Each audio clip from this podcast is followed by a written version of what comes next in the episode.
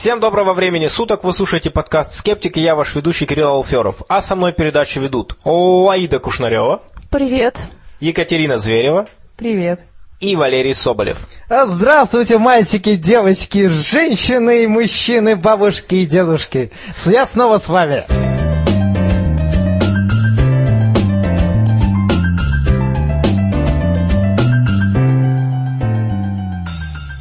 Друзья, я думаю, вы слышите, что Валера очень хорошо отдохнул. Сегодня у нас 15 августа 2014 года, лето подходит к концу. А, и, собственно говоря, Валер, что вообще происходит в мире? Вот ты долгое время отсутствовал, и я думаю, что некоторые слушатели, может быть, думают, ну он же не просто так отсутствовал, наверное же он с чем-то вернулся. Обычно из командировок и поэток возвращаются с подарками.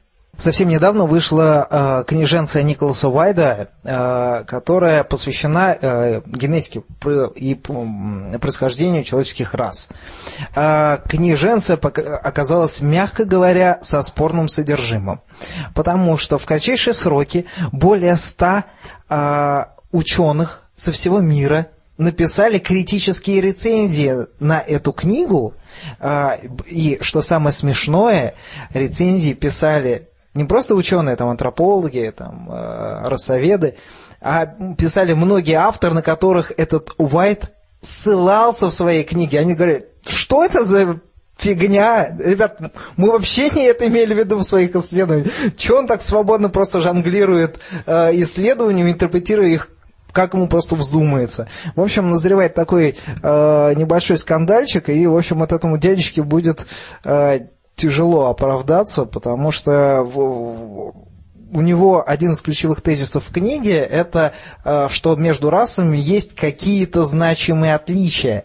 Гнев этих ученых мужей разгорелся словно огромный костер и рассыпался сотни искр их гневных рецензий. Чудно, Лайна, чудно.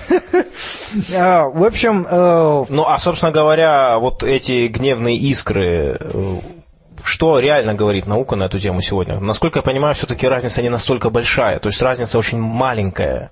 Более того, вообще вот расоведение как как наука вот в 20 веке, она пришла к главной ключевой мысли, что э, принципиальных отличий между рас нету.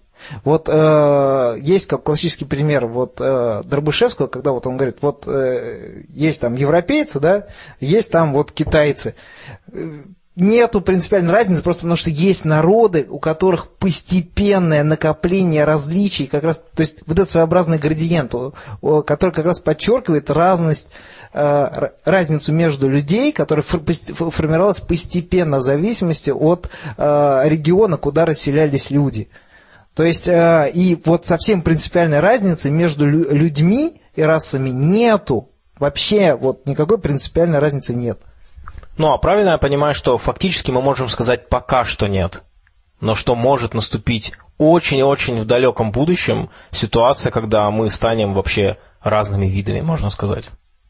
Ну, я, я согласен, что это очень маловероятно, как реальная социальная возможность, потому что у нас, наоборот, идет некая глобализация, перемешивание, наоборот, потому что за счет того, что люди да. путешествовать могут. Но я имею в виду чисто теоретически, с точки зрения просто теории эволюции. Если бы мы жили все отдельно, рано или поздно, мы могли бы уже иметь серьезные различия. Ну, э, если бы теоретически, вот э, очень разорванные, там, несколько популяций, там, допустим, европейская, азиатская, там, африканская, э, ну, там, как там, Латинская Америка, если бы они на протяжении, там, а, миллионов двух, трех жили отдельно, обособленно, чтобы не было никакого дрейфа генов, теоретически можно было бы себе такое представить. Но э, история человечества, человечества такова, что э, совсем недавно мы разделились, на географические популяции, и при этом всегда был дрейф генов, всегда обменивались э, генетическим материалом, самочками, там все дела. Ну и самцами тоже, не будем сексистами. Очень не хочется быть сексистом, но скорее э, мужчины были более территориальные при географическом э, как бы, расселении, чем представители прекрасного пола. Снова сексизм. Э, да, но ты знаешь, э, все дело в том, что еще одной очень важной особенностью вот человеческой натуры, если можно сказать вообще, если можно говорить про человеческую природу, это именно наша возможность вот так вот теоретически мыслить, поэтому я вот себе и воображаю, что, а может быть, когда-то у нас будет две расы, например, там, тераны и протосы, и мы там будем для того, чтобы добавить еще немножко психодола в твою фантазию, Кирилл, а представь, что есть популяция на Земле, есть популяция на Луне и на Марсе. И они миллион лет отдельно друг от друга. А так как, э, если у нас раз, э, разница между э, расами, которая, казалось бы, да вроде недалеко, там живут там 10 тысяч километров, то есть делов-то. А представляете, какие будут адаптации к условиям на Луне, в которой там гравитация в 6 раз меньше? А никаких, потому что там используется антигравитационное устройство, специальная искусственная гравитация. Ты через 10 миллионов туда приезжаешь, а там те же чуваки. Те же самые, потому что условия искусственно воссоздали. Естественно, отбор сведен к минимуму. Выживают все. В общем, вот Нет, там будут те же самые чуваки, потому что все уже давно откроют бессмертие. Кстати говоря, про бессмертных людей. Тут написали письмо, наш слушатель написал вопрос касаемо загробной жизни. Вот, Лаида, это в принципе по твоей тематике, можно сказать. Э, человек пишет, Прежде чем стать скептиком, я общался в эзотерических кругах. Я, конечно, верил в жизнь после смерти, в реинкарнацию, возможность выхода из цикла превоплощений. И в то время я мог этим оправдывать свои чужие страдания. Мне казалось, что страдание – это как тренировка для души, что если человеку дано какое-либо испытание, значит ему даны силы его преодолеть что чем больше человек проходит испытаний в этой жизни, тем выше его душа взлетит после смерти, и вообще, что помогать другим плохо, так как ты себе забираешь испытания, которые тебе не предназначены. Смерть я не воспринимал как конец жизни, а скорее как освобождение души, как факт того, что душа готова к следующему этапу, что она переходит на новый уровень. Я думал, что мы все частички какого-то грандиозного плана – но когда я посмотрел на мир через очки научного скептицизма, когда понял, что вероятнее всего после смерти ничего нет, что все страдания, которые испытывают люди, в них нет смысла, что нет кармы, нет никакой вселенской справедливости, что фактически люди страдают просто так, что наша жизнь не имеет какого-то высшего смысла, мне стало тяжелее жить. Я стал по-другому относиться ко многим вещам в своей жизни, к помощи другим людям, к войне, к преступлениям. Может быть, во мне говорит максимализм, но мне кажется, что единственной целью для человечества может быть спасение человечества, уменьшение количества страданий. И вопрос мой к обществу скептиков, как вы относитесь к такому понятию, как смысл жизни, что лично для вас смысл жизни, и не считаете ли вы, что, воспринимая мир скептически, очень тяжело смотреть на то зло, которое происходит вокруг нас? Но прежде чем мы ответим, я хотел бы подчеркнуть, что вопрос задается обществу скептиков, а мы с вами являемся только его малой частью, поэтому попросим у наших слушателей ответить на этот интересный вопрос в комментариях, на форуме. А вот э, хочется узнать, что по этому поводу скажет специалист по бессмертию в обществе скептиков Лаида. Ну, смысла жизни действительно не существует, и все тлен. Мне кажется, будучи скептиком, на зло смотреть проще, потому что тогда ты не пытаешься искать причины, там, почему именно я страдаю, почему страдают маленькие дети, а ты понимаешь, что мир несправедлив, что никакой вселенской справедливости не существует, что в жизни все идет так, как идет, и ну, нет ничего такого, как сказать-то, блин. Ну, то есть ты хочешь сказать, что нет никакой таинственной причины за этим? Да, не, не надо убиваться от того, что кто-то хороший страдает, а тот какой-то негодяй живет припеваючи. То есть ты не убиваешься в поисках, почему этот мир несправедлив, Боже, что ты делаешь с этим миром или не Боже там. Ты понимаешь, что это просто стечение обстоятельств. Не надо из-за этого там впадать в депрессию, придумывать, я не знаю, Подожди-ка, а если страдаешь ты? Если страдаю я, надо придумывать способ перестать страдать, а не искать причины, почему я, я же такой хороший человек. Вот я себя помню, я тоже думала, что я сделала плохого этому миру. А когда я, ну, скажем так, стала скептиком, я понимаю, что у меня в жизни наступает полный коллапс, я думаю, ну, а что, у меня другой жизни не будет. Ну, грубо говоря, никто мне, кроме меня, в этом случае не поможет. И плюс в этом нет никакого злого рока никакой злой судьбы, а, соответственно, я могу сама взять и выкрутиться, если я что-то для этого сделаю. А многие вот эти вот религиозные или эзотеричные люди, они думают, что их вот преследует несчастье постоянно, и они мирятся с этим роком. Знаешь, у меня судьба неудачника, все, я ничего не могу сделать. А так ты можешь пойти наперекор судьбе, потому что судьбы как таковой нет. Но в этом письме, в общем-то говоря, есть положительная эта нотка, когда человек говорит о том, что он считает, что действительно теперь нашей целью является улучшение жизни человечества, уменьшение страданий. Я считаю, что это очень здоровый и правильный вывод из всей этой ситуации.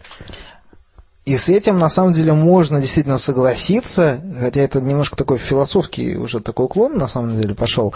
А, потому что что? Смотрите, на протяжении последних там, тысячелетий нашей истории у нас идет уменьшение количества а, потерь в во всяких войнах, конфликтах это довольно устойчивая тенденция. У нас увеличивается выживаемость, у нас уменьшается смертность от, от множества разных э, там, заболеваний и, и прочих причин. То есть мы как бы уходим из-под э, гнета э, естественно, ну, многих причин естественного отбора в природе, которые были. Но вот. тем не менее смертность пока все равно стопроцентная среди населения. К ну, сожалению. По итогам жизни, то да. Но это, как говорится, торт-то торт, но очень много зависит от его качества. Ну, вот. А, и э, я, в принципе, как бы согласен с этим тезисом, что нужно стремиться к уменьшению страданий. И, в принципе, если мы видим, а, что кто-то совершает что-то плохое, а кто-то совершает что-то хорошее, нам нужно как-то э, поздравить, поблагодарить человека за хорошее и осудить плохое. Это одна из таких э, тоже как бы, центральных линий нашей, нашей эволюции, нашего общества, когда мы э, как стремились к какой-то форме справедливости, которая вот э, в нас эволюционно заложено, потому что мы общественные животные. Если у нас в популяции будет очень много всяких паразитов, то популяция просто будет э, стремиться к, к вымиранию, просто потому что устойчив, устойчивость общества упадет, и просто другая группа, которая более успешна и более слаженно работает, она, она просто вытеснит другую, ну вот первую, и, и первая просто вымрет. Единственная проблема в том, что все по-разному понимают, что такое справедливость, что такое быть паразитом или не быть. Это хороший вопрос, но в данном случае это будет э, все упираться в какой-то э, популяционный консенсус. То есть приблизительные общие представления, они как раз и будут таким оплотом, на основании которых как раз и будут э, судиться те, кто от, э, отступает. То есть ты считаешь, что нужно идти на поводу большинства, и что миллионы мух не могут ошибаться? А не совсем. Э, э, вопрос справедливости вот, э, в каких-то социальных как, вопросах, именно отношений между индивидуумами, там, взрослыми, там, не совсем взрослыми, это одно. И совершенно другое дело, если типа, мы там спрашиваем, а, что нам делать там, вот, с исследованием, там, разрешать ли нам, нам стволовые клетки. Это решение, если ты это имел в виду, это решение для экспертов. Это не для общественного обсуждения. Я еще хотела добавить по поводу религиозного или там эзотерического, мифологического мировоззрения и скептического, когда у ну, эзотеричного человека случается какая-то беда, и он думает, что это карма. Он думает, что вот, например, меня не взяли на работу, потому что я вчера не перевел бабушку через дорогу.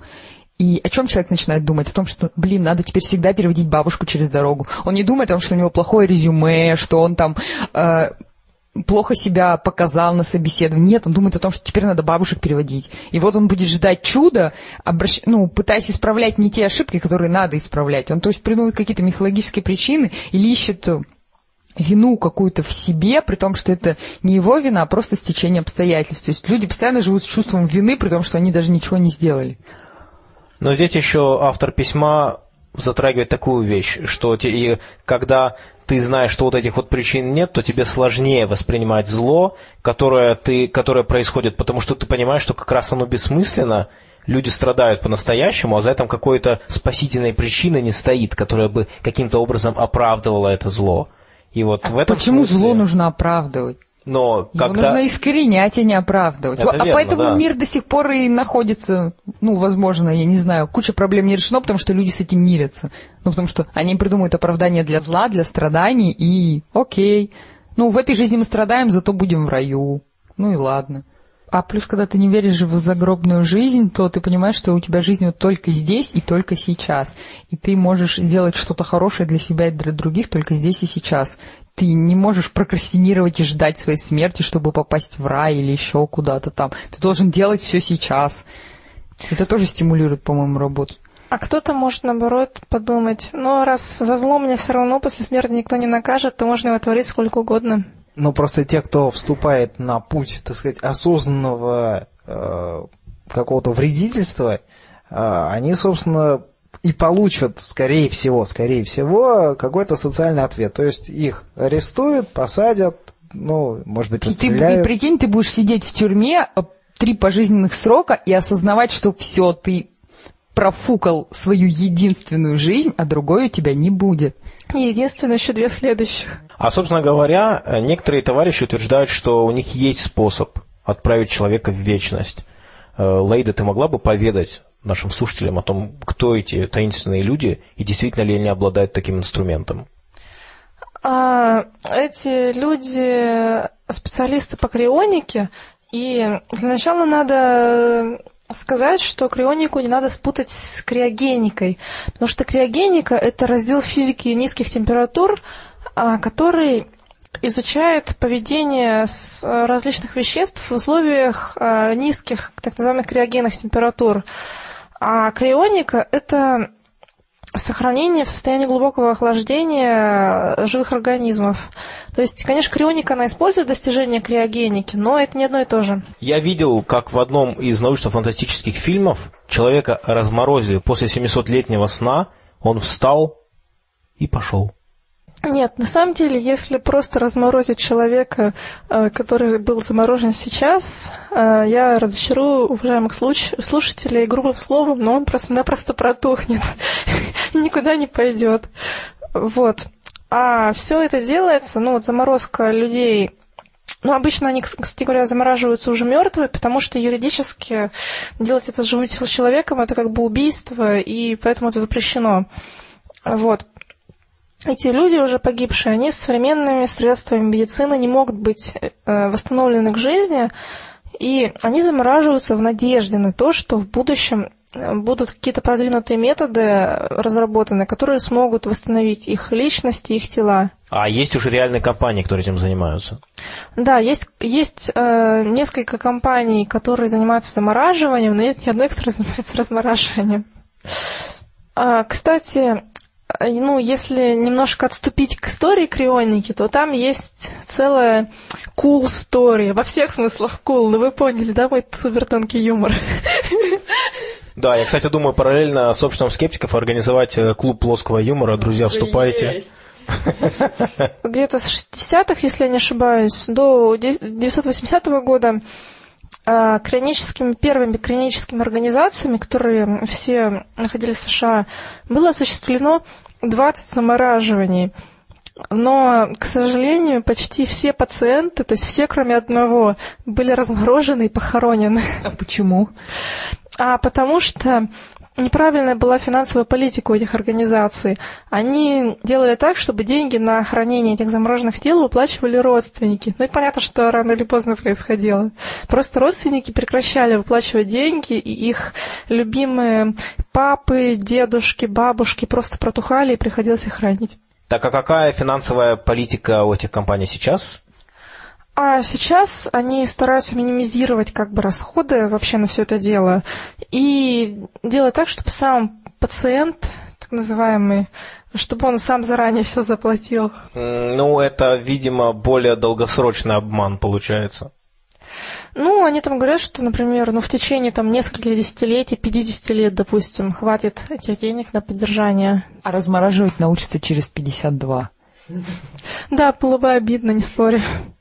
Но давайте все-таки поговорим по поводу того, как, э, вот, насколько это вообще реалистично и действительно, насколько рационально, насколько разумно полагаться на такие технологии, платить реальные деньги. Вот. Не знаю, я лично считаю, что если хоть какой-то есть шанс э, ну, раз других нет никаких вариантов, то, в принципе, есть смысл как бы завещать свое тело какому-нибудь клиническому институту, вот. но смысл очень маленький, вероятность маленькая с нашей современной точки зрения того, что а, будет осуществлено когда-либо размораживание успешное с сохранением вашей личности и То есть, что, что вы это будете вы. Причем надо ведь не только будет сохранить личность, как правило, еще надо будет иметь э, возможность излечить вас от той болезни, которой вы умерли. То есть, например, если человек умирает от инфаркта, нужно, чтобы были технологии не только по разморозке, а нужно, чтобы были технологии по созданию сердца и так далее. А знаете, в чем самая большая подстава? То есть человек не просто умирает от инфаркта, он уже умер от инфаркта, и его заморозили. То есть человек уже умер. То есть уже, а что спасать-то, ребят, на самом ну, деле? Ну, дело в том, что сторонники крионики говорят о том, что после биологической смерти а еще несколько часов ну, сохраняется, в принципе, информация о структуре связи нейронных в мозгу, и по ней они надеются когда-нибудь восстановить личность. Вот, мы подошли, типа, к самому главному, к мозгу. Но шансы восстановить всю информацию обо всех связях э, сотни миллиардов нейронов, и это, то, и это не считая глии, которая еще на порядок превосходит. А глия как раз более устойчива.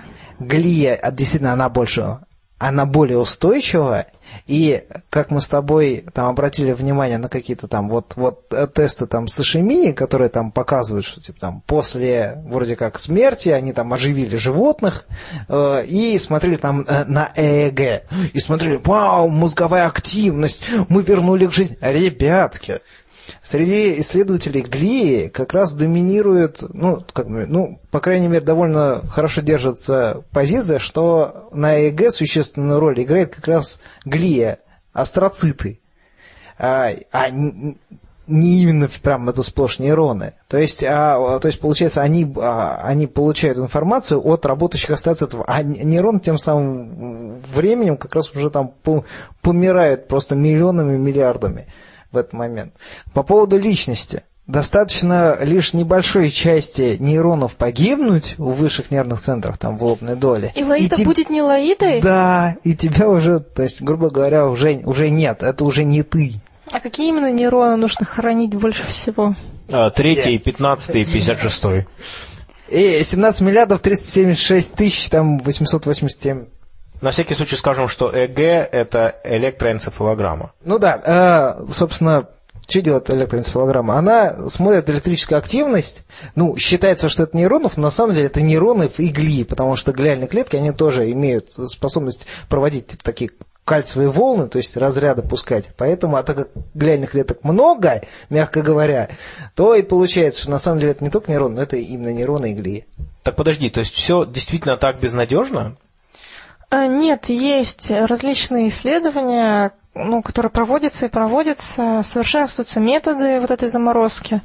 Придумываются новые так называемые криопротекторы, то есть вещества, которые, которыми заменяют часть биологических жидкостей для того, чтобы не происходила кристаллизация из-за низкой температуры. А чтобы человека не разрывало изнутри, как после поста в интернете, который ему не понравился, но только уже не гневом в данном случае, а кристалликами льда, потому что, ну, если просто заморозить, там, например, кровь, она везде закристаллизуется и разорвется внутри все сосуды. За счет того, что вода расширяется при а, при кристаллизации? Э, не только кровь, а вообще вода есть во всех клетках и тканях. То есть прям вот прям в тканях, вот берем там нервную ткань, вокруг же, конечно, полным-полно, конечно, э, всяких отростков, э, обернутых в жир, но тем не менее воды там тоже очень много. И когда опускается ниже определенной температуры, начинаются формировать кристаллы, и эти кристаллы, так как они, как правило, острые, ну, все, наверное, формы снежинок там льда видели.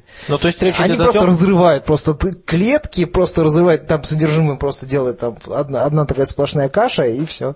То есть ты заморозил человека, и этим самым даже любую потенциальную возможность, если вот без этих криопротекторов, ты просто уничтожил, потому что в момент заморозки ты уничтожил все тело, всю структуру фактически. Грубо говоря, там такой маленький фаршик вот везде. Так, но сейчас все-таки используют криопротекторы, и такого фарша вроде как нет. Ну да, хотя они тоже несовершенны, там есть свои проблемы, например, токсичность некоторых криопротекторов. И то есть тогда нужно закладывать еще возможность того, что человека могут вывести эти токсины. Да, да, то есть ну, тут сложные процессы достаточно. И плюс еще одна область, в которой можно дальше это дело усовершенствовать, это уменьшать время от регистрации официальной смерти до заморозки. А лучше даже замораживать человека еще до того, как он умер. Ну да, это с одной стороны сложно юридически, с другой стороны э, мы знаем, что вот э, увеличивается все-таки возможность постепенно, очень медленно э, там, определять момент смерти, и, вероятно, это можно будет сделать как-то раньше. Но, с другой стороны, это может вызвать то осложнение, что чем, чем точнее ты будешь знать момент смерти, тем, может быть, ты точнее будешь знать момент, когда у нас уже идет точка невозврата. В этом смысле, ребятки, обычно констатируют э, смерть по отсутствию мозговой активности. То есть, отлично, у него умер мозг, давайте его спасать. Супер просто. Да, но получается, что здесь идет расчет на то, что, может быть, то, что сегодня является необратимым, смерть мозга, в будущем будет обратимым. И я думаю, что рассуждения идут такие. Раньше необратимой была остановка сердца. А сегодня это, в принципе, в некоторых случаях уже обратимый процесс. Также и здесь можно рассуждать. Хорошо, сегодня смерть мозга вроде как необратимая, а может быть, когда-то она будет обратимой, хотя бы до какой-то степени. Ну, конечно, заманчивая очень аналогия, но все-таки с сердцем все прекрасно знали, что есть там земноводные, у которых можно остановить сердце, его запустить, и это там с 19 века Подожди, было, Валера, было известно. Хотя а есть... в, 20, э, в 20 веке считалось, что типа да, ну, в первой половине, что типа нельзя.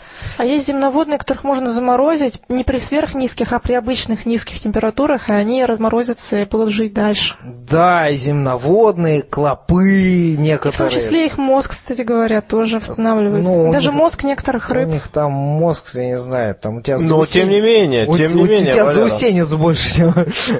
Мозг есть мозг. Если, если маленький, понимаешь, то тут можно рассуждать таким образом. Я прошу прощения за, э, за такой идиотский аргумент, но э, если у тебя есть один мозг маленький, малюсенький, который меньше, чем, чем, чем твой ноготок, э, и он может быть заморозиться, то если будет много-много-много-много-много таких мозжечков, которые составляют один большой мозг, значит и он может заморозиться. Нет, После разморозки ты как земноводная будешь бегать, кушать, размножаться и все. Не, на самом деле, действительно, дело в том, что у них отличается строение мозга, и больше всего поражаются как раз клетки и неокортекса, которые являются для нас самыми важными для восстановления личности и сознания человека. Да, и еще там очень важная биохимия. Во-первых, там есть эти гликопротеиды, которые как раз относятся к этим вот антифризам, которые предотвращают формирование вот большого количества вот крупных кристаллов воды. Э, это раз. А во-вторых, наши нейроны, к сожалению, практически не умеют э, переключаться между источниками энергии. Им нужен именно кислород. То есть, если э, нервные клетки у многих других организмов, которые эволюционно намного проще, они умеют по типу там, типа мышц там переключаться на э, типа гликолиз. Э, Подожди, на что? Ну, в общем, э, есть два пути получения энергии. С использованием кислорода тогда ты получаешь с одной молекулы очень много энергии, очень много АТФ. А, а, а ты можешь без кислорода, тогда ты получишь очень мало АТФ, но зато без кислорода. И эволюционно более простые формы, они умеют э, как балансировать на этих двух, э, на этих двух вариантах обмена. А наш мозг, к сожалению, уже не умеет, потому что слишком много нейронов. И... Ну и требуется, видимо, слишком много энергии для да, этого и, дела. и мы еще стали как бы теплокровными, и просто как бы эволюционно мы потеряли некоторые ну, как, такие вот потенциальные преимущества. Потенциальные. Ну, то есть я думаю, что итогом можно сказать, что речь идет о таком фактически о прыжке в неизвестность, о прыжке, это все равно, что когда человек прыгает в бездну, надеясь, что внизу его там поймает сильный мужчина. Да, вот вы когда-нибудь прыгали в бездну, надеясь, что вас поймает Лаида? Было когда-то дело такое? Я однажды прыгала с разбега на свою кроватку в надежде на то, что меня поймает кроватка. Тут есть еще такая аналогия, э, то, что вот представьте, что у нас есть библиотека, громадная библиотека. И у этой библиотеки, у нее несколько этажей, знаете, вот эти вот библиотеки, где, э, когда ты поднимаешь голову наверх, ты не видишь потолка, и вот только видишь эти шкафы, шкафы, шкафы. И вот эти шкафы это вот, вот наше сознание, и много-много этажей. И вот какой-то не очень хороший человек поджег эту библиотеку. А библиотеку по недосмотру построили из дерева. Хотя казалось бы, да. Вот, поэтому она загорелась. И вот туда приходят пожарники в тот момент, когда как раз все этажи все обрушиваются. И вот такая гора пепла, вот золы, все поднимается наверх, дым, все это дело. Они такие, срочно замораживаем. И быстро заморозили все. Ну, вот, ну и проходит тысяча лет, и кто-то размораживает и вот думает, так, ну ладно, надо восстановить Шекспира. Где Шекспир? Вот мне кажется, что это вот примерно такой масштаб. То есть, мало ли, а может быть у них там будут Шекспира-восстановители. То есть, нажимаешь кнопку, ну, и составил. Ну, то есть, но вероятность очень низка.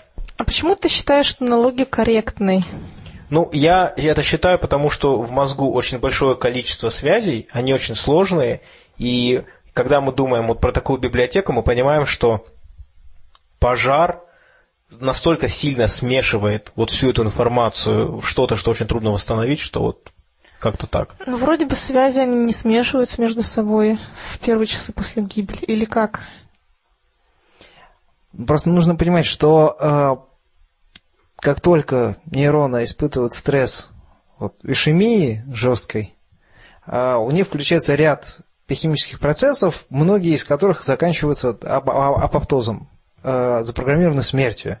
И достаточно совсем небольшого количества нейронов, выборочно погибших, для того, чтобы нарушить казалось бы, отлаженную сеть связей.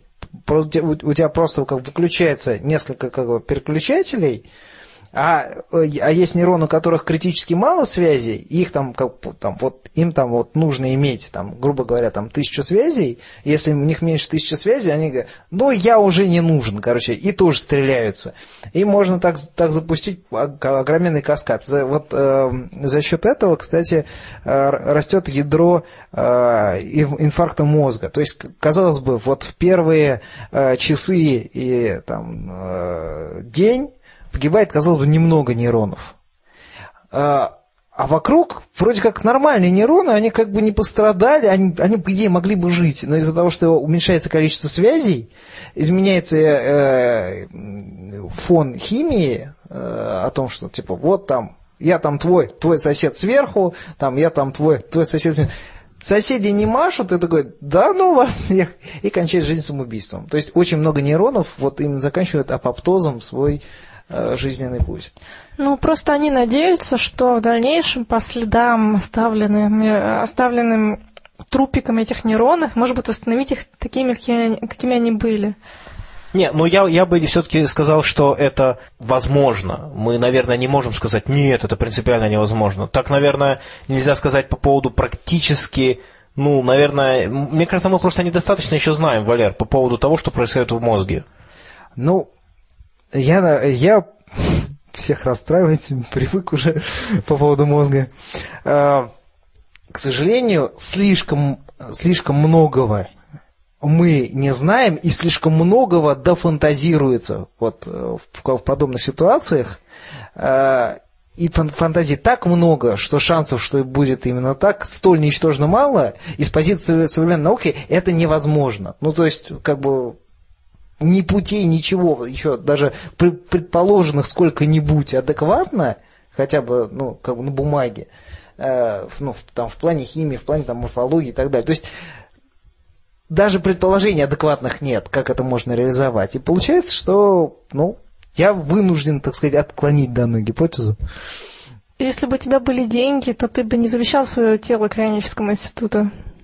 А, я, скорее всего, завещал бы свое тело какому-нибудь академическому институту, университету, а вот в какой форме сохранности, не, ну, конечно, в принципе, прикольно, наверное, себя заморозить, но чисто потому, что как бы, сохранность ткани обеспечивается визуальная, то есть можно будет так как бы вводить, так сказать, там, студентов, ну, там, там, родственников, вот смотри, там, это твой прапрадедушка, и они, ну что ж, друзья, я думаю, мы можем перейти от размышления о будущем и различных философских вопросах к новостям, к новостям науки. Валерий, вас долго не было. Что вообще происходит в биологии? Что происходило вчера, что происходит сегодня, что будет происходить завтра?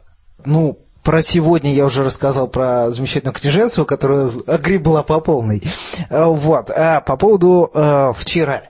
А вчера, миллионов двести тому назад, а, обитало замечательное животное Лаквинтозавра венесуэла. Динозавр, который был м, предком всяких там стегозавров, то есть, ну, таких вот э, птицетазовых, то, что называется, динозавриков. Просто у них там есть как бы два, два таких отрядика, есть э, ящеротазовые, а есть птицетазовые. И как, и как не парадоксально, птицетазовые не имеют никакого отношения к птицам, потому что птицы, скорее всего, произошли от общего предка с ящеротазовыми.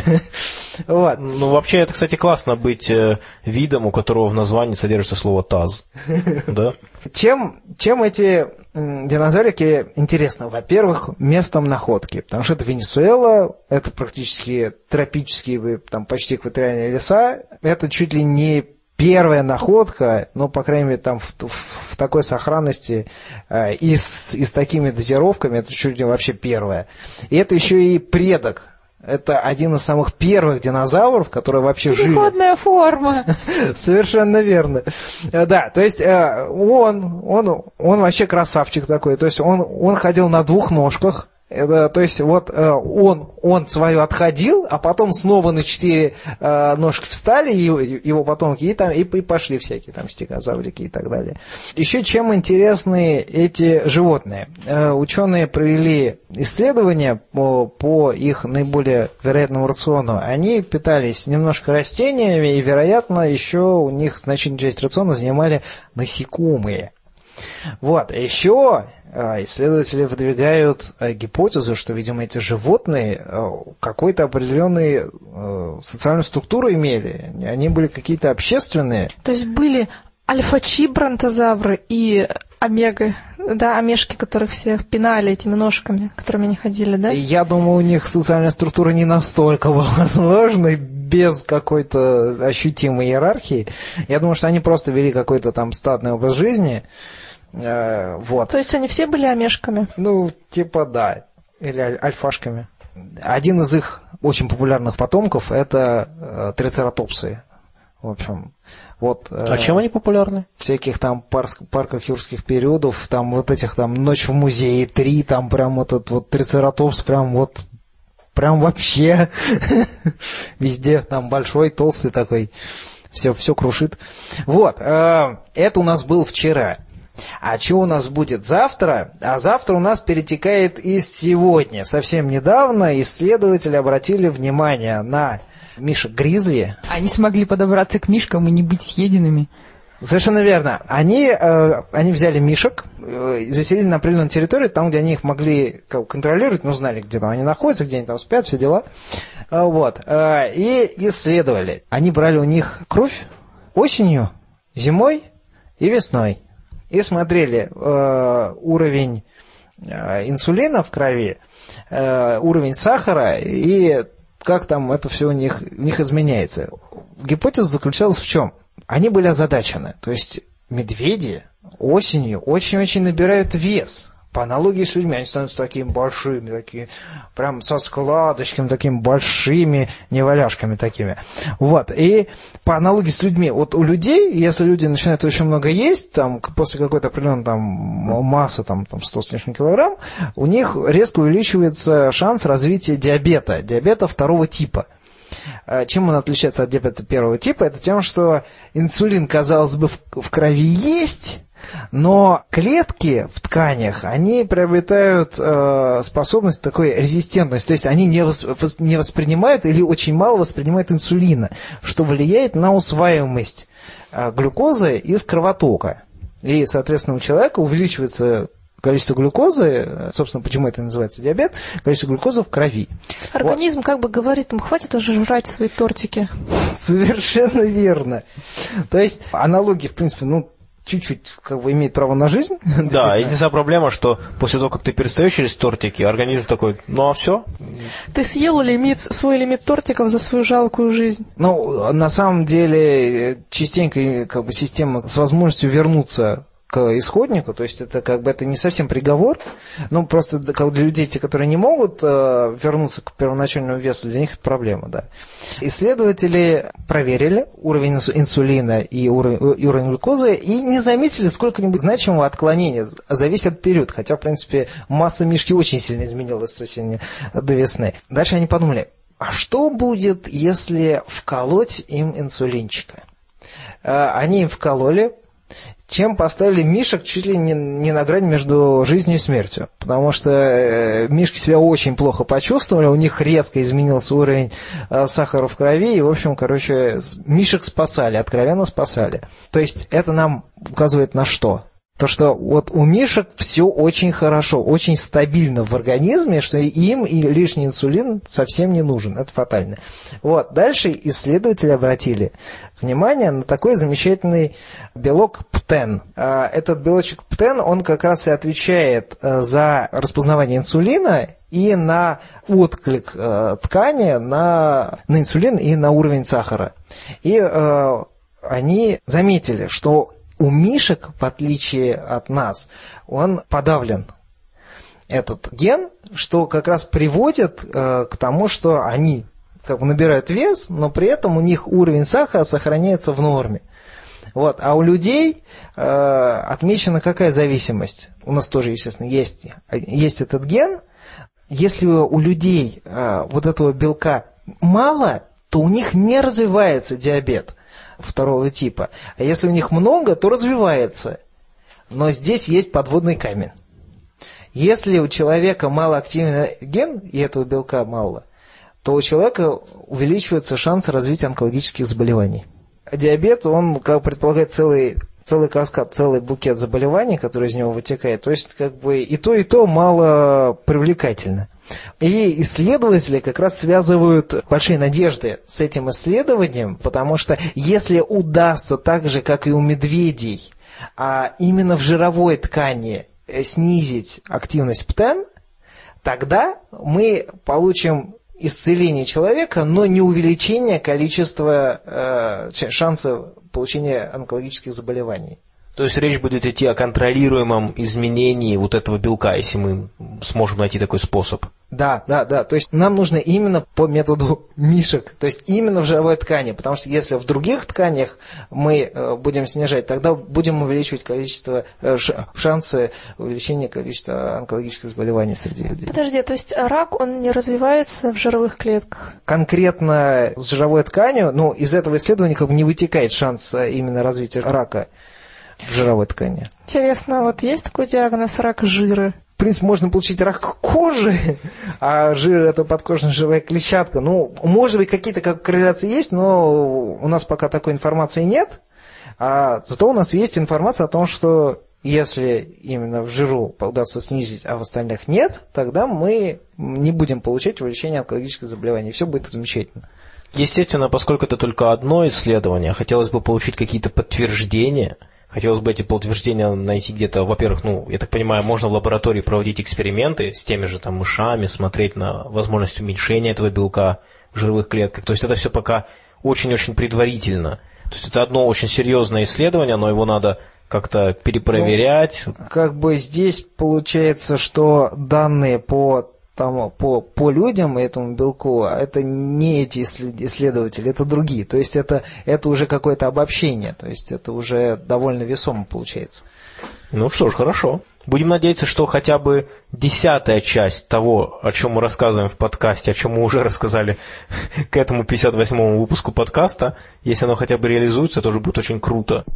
А сейчас мы поговорим об интересной логической ошибке. На английском эта ошибка называется two wrongs make a right. Мы пытались придумать нормальное русское название, но у нас как-то не очень вышло. Суть заключается в чем? Человек некорректное поведение в одном случае, например, свое некорректное поведение, оправдывает тем, что кто-то другой ведет себя также некорректно. Например, когда там, мусульманским странам предъявляют претензию в том, что вот, дескать, забивать камнями людей – это негуманно, это плохо, это страшно, они говорят, а вот, например, в Америке, в США и в Китае есть смертная казнь. Они могут убивать, почему бы нам этого не делать? Также следует подчеркнуть, что эта ошибка не всегда является ошибкой, потому что, например, борцы за права, например, когда-то в Соединенных Штатах боролись за права чернокожего населения и требовали, например, такого же доступа к образованию и прав, и возможности работать. То есть они, по сути, требовали себе таких же прав, как и у белых людей. Но так как их требование было основано не только на том, что типа Вот у них есть права, мы тоже хотим, а у них были какие-то причины для того, что ну, это такие же люди, то есть поэтому они не могут иметь те же самые права. То есть когда у этого аргумента есть под собой основание какое-то, есть причины, то это является аргументом. А когда это просто на основании того, что вот он делает, я тоже буду, это получается логическая ошибка. Многие религиозные там конфликтующие стороны часто употребляют там, я не знаю, возможно, там, Палестина и Израиль, то есть они обвиняют друг друга постоянно в, в, там, в некорректном поведении, в начале военных действий и оправдывают этим самым свои действия.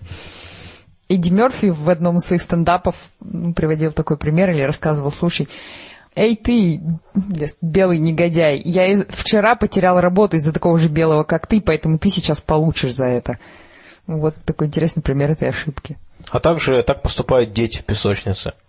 Вася, зачем ты пуляешься песком? А Коля тоже так делает. И это как вроде реальное оправдание. Но только забавно, что вот эту ошибку, которую по-хорошему стоило бы оставить в этой песочнице, люди переносят в взрослую жизнь и все это прикрывают какими-то там серьезными причинами. Они носят галстук и вот точно так же делают. Друзья, ну у меня небольшая новость астрономии. Все-таки надо не забывать о том, что мы живем в большой-большой вселенной. И я вот хочу рассказать вам про замечательную новость, связанную с космическим аппаратом Розетта. Но до этого я вот хочу с вами поделиться вот этим вот впечатлением. Мне кажется, что очень многие вещи в космосе, они очень напоминают шоу-бизнес. То есть мы с вами смотрим фактически, вот мы берем телескоп, мы смотрим небо, это фактически громадная сцена шоу-бизнеса. Почему? Потому что очень многие вещи на самом деле это просто иллюзия. Вот вы знаете, вы смотрите какой-то фильм, и вы видите, что Джека убили, и он такая кровь, он падает, на самом деле это ложь. На самом деле это ложь, он жив. И это не кровь, а томатная паста. Вот э, очень похожие вещи происходят с кометами. Вот вы смотрите в телескоп, и пролетает комета, и она оставляет за собой потрясающий след, и вы такие, вау, какая комета, какая она, наверное, большая. Ребят, это иллюзия. То есть, на самом деле, э, у кометы, а мы сейчас будем говорить о них, будет ясно, почему я говорю про кометы, но вот кометы. Значит, они на самом деле очень маленькие. Ну, то есть как, у них есть ядро, и это ядро, как правило, в диаметре составляет несколько километров. Ну, там самое большое, там 50 километров составляет это ядро. Оно состоит там из льда, из всякой пыли, камней, там, замороженных газов. Ну, в общем, такая вот, такая вот штучка. И вот в, этой, в этом ядре сконцентрирована основная масса кометы. Но это ядро, оно в принципе практически не отражает свет, мы его практически не видим, а все то, что мы видим, это то, в чем содержится ничтожная масса кометы. То есть это, можно сказать, почти что не комета. Но все-таки, конечно, комета. Э, вокруг кометы существует э, такое облако, светлая туманная оболочка чашеобразной формы. Э, и она состоит из всяких газов, пыли, и она бывает очень большой. То есть фактически вот такая вот, вот эта оболочка, она может быть размером Солнца, например. То есть очень большая. Вот, вот она как раз свет отражает. Мы видим ее, и мы думаем, громадный объект. На самом деле, ребят, нет, нет. Ну вот. И, конечно же, у комет есть э, хвосты. Я это... бы сказала, что кометы умеют пускать пыль в глаза. Совершенно верно. Это очень точная фраза. И дальше, э, поскольку комета состоит... Ну, вообще, сегодня считается, что кометы состоят вот как раз из льда, из такого, из замороженной воды и разных там, из пыли, камней. И именно это объясняет тот факт, что когда комета приближается к горячему телу, например, к Солнцу, то у нее образуется хвост, который летит, как правило, в обратную сторону от Солнца. И вот эти, вот эти хвосты, они бывают очень длинными. Ну вот какой бы привести вам пример? Ну, например, 600 миллионов километров. Нормальная длина, да? Вот. И вот эта вот, вот эта громадная штука, это на самом деле маленькая комета. 50 километров, а все остальное так, да, Лайда правильно сказала, пыль в глаза. 600 миллионов километров, это ж, блин, четыре раза от Земли до Солнца туда-обратно, туда-обратно. Ну, в общем, это очень много. То есть, в общем, так что, друзья, именно поэтому я считаю, что «Звездное небо» — это большой-большой шоу-бизнес. Э, это все ложь и иллюзия. Э, но не иллюзией является открытие очень необычной кометы. В 1969 году э, Светлана Герасименко снимала комету, которая называется «Комос-Сала». И вот на этих снимках украинский астроном Клим Чурюмов рассматривал эту комету, затем поехал в Киев к себе и продолжал рассматривать эти снимки, уже находясь там. И вот он обнаружил, что вот, вот эта комета, которую она сфотографировала, и тут он видит, что она так, ну, на 2 градуса где-то смещена от того положения, где она должна была бы быть по расчетам. А 2 градуса это немало. И он подумал, вероятно, это все-таки не эта комета. И затем действительно в том положении, где она должна была быть, Комас Сала, он увидел ее, что там на самом деле очень такое э, тусклое изображение кометы есть, и понял, что другая комета, которая смещена, это другая. Это как бы вторая комета, которая оказалась обнаружена. И таким образом э, открыли комету Чурюмова-Герасименко. И это вот такая очень известная комета, Э, у нее были определены размеры ядра 3 э, на 5 километров, то есть, ну, как бы, опять-таки, мы видим здесь яркий пример того, что тела это небольшие. Кстати говоря, комета это вообще один из самых примитивных видов небесных тел, но этим они интересны, потому что они могут рассказать многое про раннюю историю Вселенной, они, они несут в себе воду, что тоже очень важно и всегда добавляет романтики во всю эту ситуацию. Э, и в 2004 году, 2 марта, был запущен космический аппарат, называемый «Розетта», который состоит из зонда и спускаемого аппарата. И, собственно говоря, 6 августа 2014 года, то есть через 10 лет, этот аппарат, он успешно завершил маневр торможения, приближаясь к этой комете. И сейчас вот он где-то остановился ну, в расстоянии 100 километров от кометы, и его скорость сейчас составляет 1 метр в секунду. И вот на этой скорости он сейчас будет очень медленно, медленно приближаться к этой комете – затем он э, войдет в орбиту вокруг этой кометы и вместе с ней полетит к Солнцу. И задача этой миссии состоит в том, чтобы э, исследовать приближение кометы к Солнцу в первый раз. Здесь, кстати, очень много первых вещей. Это будет первый космический аппарат, который вот будет э, оборачиваться вокруг кометы. Это будет первый космический аппарат, который вместе с кометой направляется внутрь Солнечной системы нашей, к Солнцу. И это, конечно же, будет первый космический аппарат, который попытается посадить значит, э, модуль прямо на саму комету. Это очень сложная миссия, потому что используют различные гравитационные все вот эти петли. Ну, знаете, когда э, используется гравитационное влияние планеты для того, чтобы достичь, э, завершить какой-то маневр, здесь этого будет очень много, и малейшая ошибка может положить конец миссии – ну и дальше, поскольку эта комета, она не очень массивная, и, скорее всего, она не сможет удержать спускаемый аппарат, и поэтому этот аппарат использует два гарпуна для того, чтобы вот именно сесть на вот эту комету, и дальше будет изучать ее поверхность, попробует взять э, состав кометы. Так что это очень классная миссия, одна из сейчас самых, наверное, э, крупных вот миссий в астрономии. А скорость 1 метр в секунду относительно кометы или вообще относительно Земли? От, не, относительно кометы. Относительно кометы, конечно, да, да. Все скорости в космосе, я думаю, относительны. Не, ну это да. А, вот представьте, вот вы идете, вот с такой же скоростью он летит. Да, Один да, очень медленно, совершенно верно, да. Это просто фактически как вы идете пешком эти 100 километров. А, и вот где-то на расстоянии 30 километров от кометы уже начнутся маневры для того, чтобы начинать уже, ну, попасть вот на орбиту вокруг кометы. Так что вот это очень э, здорово. Сейчас вот есть целая лаборатория, которая этим занимается. Они там денно и ночно следят за этим аппаратом. Причем, что интересно, чем этот аппарат еще замечателен, что обычно такие космические модули через 10 лет уходят на пенсию. А здесь он 10 лет летел, и вот только сейчас он начинает свою работу. Это, конечно, очень здорово. Ну что ж, мы поговорили с вами о э, самых примитивных небесных телах, а сейчас мы с вами поговорим об одних из самых примитивных формах жизни. Слышь! Э, ну, примитивный, примитивный не значит, примитивный не значит плохой. В биологии существует проблема нерешенная.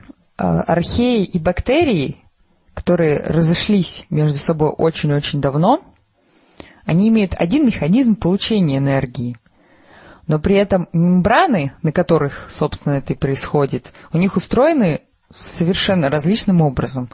И то есть вот эту неувязку давно пытаются решить. Как же так получилось? Суть в чем?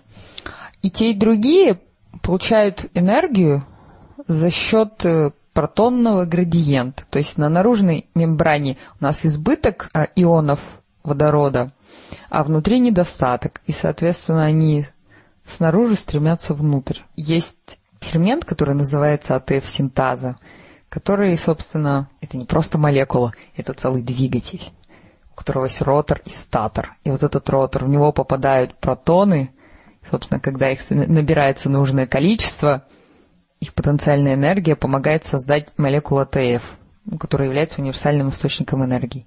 И пока все прекрасно. То есть у нас есть АТФ-синтаза, которая помогает превращать потенциальную энергию в АТФ. Но проблема в том, что протоны потом надо куда-то девать из клетки. И у археибактерий есть так называемые протонные насосы, которые выкачивают обратно. И суть в том, что вот сама структура мембран и эти протонные насосы у них устроены вообще кардинально разным образом.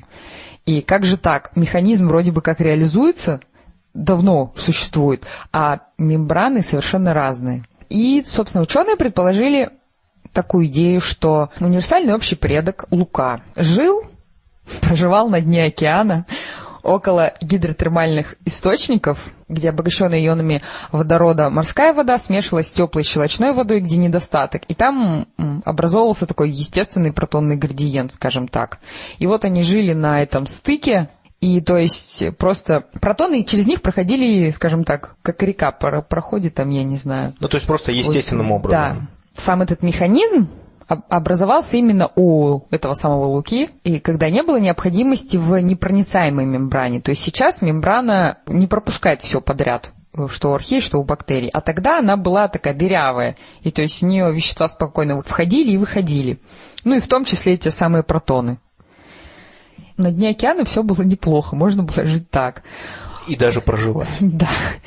Но в какой-то момент, собственно, одни луки пошли по одному пути и придумали, ну точнее, у них получился один насос и одна структура мембраны, а у других получился другой насос и другая структура мембраны. То есть они пошли разными путями, по сути дела, одно и то же, пытаясь создать мембрану, которая будет проницаема для нужных веществ, и создавая насос, который будет убирать ненужные. То есть просто эволюция нашла два разных пути для решения одной проблемы. А в чем состоит именно разница между этими двумя так называемыми насосами?